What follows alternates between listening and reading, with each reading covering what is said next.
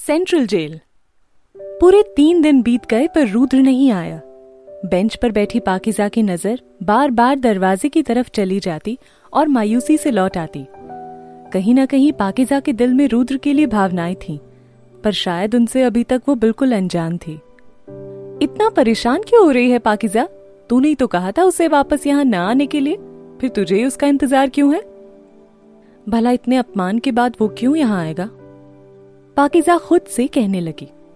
कुछ देर बाद उठकर वहाँ से जाने लगी तो सामने जेलर महेश मिल गया।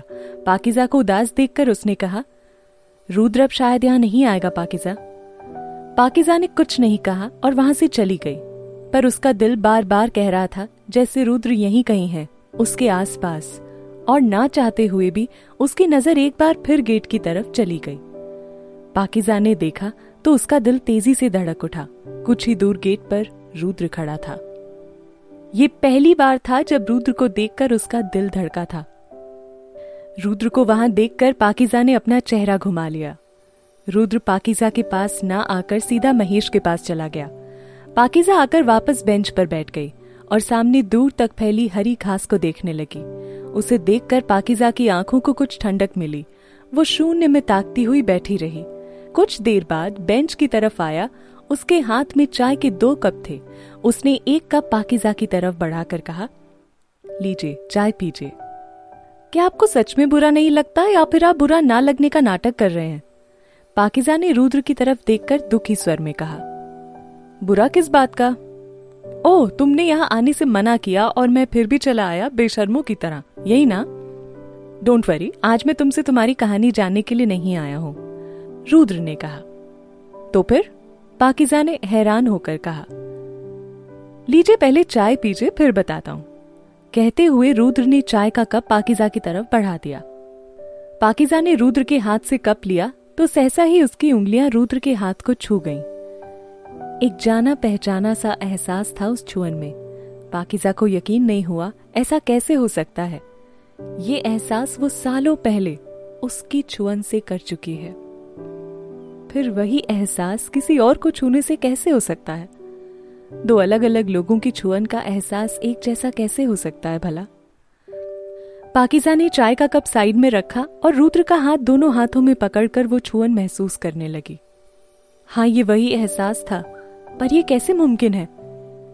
पाकिजा की आँखें नम हो गईं। रुद्र को कुछ समझ नहीं आया। वो बस खामोश बैठा पाकिजा के चेहरे की बेचैनी को देखता रहा। क्या हम दोनों पहले भी कभी मिल चुके हैं? पाकिजा ने बेचैनी से रुद्र की आँखों में देखते हुए पूछा।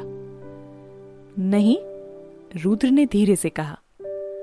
माफ़ कीजिएगा, मुझे इस तरह आपका हाथ नहीं पकड़ना चाहिए था। पाकिजा ने रुद्र का हाथ छोड़कर दूसरी तरफ़ देखते हुए कहा। कोई बात नहीं, रुद्र ने कहा और चाय का कप पाकिजा की तरफ़ बढ़ा दिया। दोनों चुपचाप बैठकर चाय पीते रहे। कुछ देर बाद रुद्र ने कहा तुम्हारे नाम का मतलब पता है तुम्हें? पाकिजा।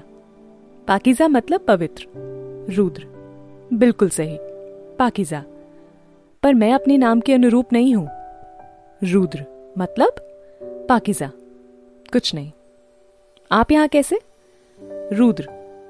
किसी काम से आया था, सोचा तुमसे मिलता चलो? पाकिजा। मुझसे इतनी करीबियाँ मत बनाइए, सर। रुद्र। पाकिजा, क्या तुम्हें सच में लगता है मैं यहाँ सिर्फ़ तुमसे करीबियाँ बढ़ाने आया हूँ?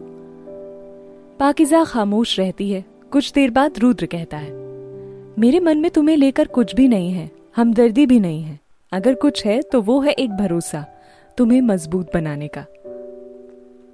और मुझे पूरा यकीन है ये एक दिन ज़रूर होगा। पाकिजा, आप एक राग के ढेर से रोशनी करने की बात कर रहे हैं, सर? रुद्र आग जलाने के लिए कभी कभी एक चिंगारी काफ़ी होती है, पाकिजा। पाकिजा। बाहर खुले घूम रहे मुजरिमों को छोड़कर आप चार दीवारी में कैद लोगों के साथ अपना वक्त क्यों जाया कर रहे हैं? रुद्र। ताकि बाहर घूम रहे मुजरिमों को अंदर डाल सकूँ और बेगुनाह को आज़ाद कर सकूँ। पाकिजा। आज़ादी के मायने भी जानते हैं आप? रुद्र ने पाकिजा की आँखों में देखा और एक गहरी सांस भरते हुए कहा। खुले आसमान के नीचे पिंजरे में कैद पक्षी के खुले आसमान में उड़ने की चाहत है आज़ादी। तुम्हारी आँखों में कैद सपनों की हकीकत है आज़ादी। ये जो अपनी जुल्फों को कैद कर रखा है ना, हवा से उड़ते बिखरते इनका तुम्हारे चेहरों को छूना है आज़ादी। तुम्हारे रोकने टोकने के बाद भी मेरा बार बार यहाँ आना है आज़ादी। पाकिजा एक पल के लिए रुद्र की आवाज़ में जैसे खोकर रह गई। आप शायरी भी करते हैं? पाकिजा ने धीरे से पूछा, नहीं, आज से पहले मैंने ऐसा कुछ नहीं कहा, ना कुछ लिखा, पर तुम्हें देखकर अपने आप मुँह से निकल गया। रुद्र ने झेपते हुए कहा, पाकिजा, चंद शब्दों में आपने आज़ादी के मायने समझा दिए। रुद्र, अगर बात दिल से निकले तो चंद शब्द ही काफ़ी हैं। रुद्र, खैर, अम्मी अबू कहाँ हैं तुम्हारे? पाकिजा, जौनपुर में है। रुद्र, उन्हें पता है तुम यहाँ हो? पाकिजा पता हो तब भी क्या फ़र्क पड़ता है? उनके कंधों से एक बोझ कम हुआ। रुद्र, उन्होंने कभी तुम्हारी खोज खबर नहीं की? पाकिजा, छोड़िए ना सर, बीती बातों को याद करने से सिर्फ़ तकलीफ़ होती है, हल नहीं निकलता। रुद्र हम्म अच्छा एक बात पूछूँ? पाकिजा, जी पूछिए। रुद्र, तुम सबसे ज़्यादा खुश कब होती हो?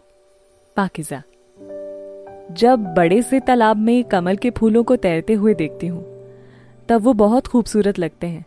दिवाली के दिन जब सैकड़ों दियों की रोशनी से ये शहर जगमगाता है तो कितना सुकून भरा पल होता है। समंदर किनारे बैठकर डूबते सूरज को देखना मन में ही लालिमा भर देता है। पाकिजा कहती जा रही थी और रुद्र प्यार से उसके चेहरे को देखे जा रहा था। कुछ देर बाद बेल बजी। पाकिजा उठकर जाने लगी। रुद्र भी खड़ा हो गया। तभी पाकिजा रुद्र से कुछ कहने के लिए पलटी और रुद्र से टकरा गई। रुद्र उसकी गहरी काली आँखों में देखने लगा। हवा से पाकिजा के बाल उड़कर चेहरे पर आने लगे। नज़ारा इतना खूबसूरत था कि रुद्र का दिल धड़के बिना रह न सका। पाकिजा भूल गई उसे रुद्र से क्या कहना था। वो धीरे से पलटी और फिर अपने सेल की तरफ़ बढ़ गई। रुद्र के चेहरे पर एक प्यारी सी मुस्कान तैर गई। रुद्र वहाँ से निकलकर घर चला गया। घर आकर बिस्तर पर लेट गया, पर आँखों के सामने बार बार पाकिजा का चेहरा आने लगा और सोचते सोचते रुद्र नींद की बाहों में चला गया।